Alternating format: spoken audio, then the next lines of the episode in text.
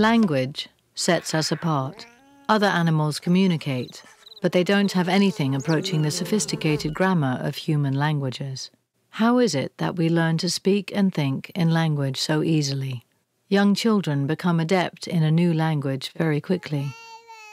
Since the dawn of philosophy, thinkers have argued about whether or not we have innate ideas, whether we are born knowing things as Plato believed, or rather as John Locke and other empiricists argued, the mind is a blank slate on which experience writes. An American linguist, Noam Chomsky, gave a twist to this debate in the 1960s by demonstrating that children learning to speak just don't have enough information to form the complex grammatical maneuvers that allow them to generate unlimited new and original sentences. Yet they do so with ease. There's a poverty of stimulus. Something else must be going on.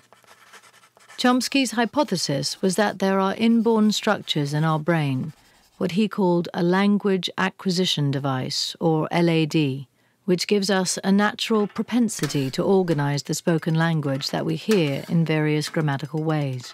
Without that, we couldn't get started as language learners. If he's right, Language structure is hardwired as a kind of universal grammar. Our slates have been written on before we emerge from the womb.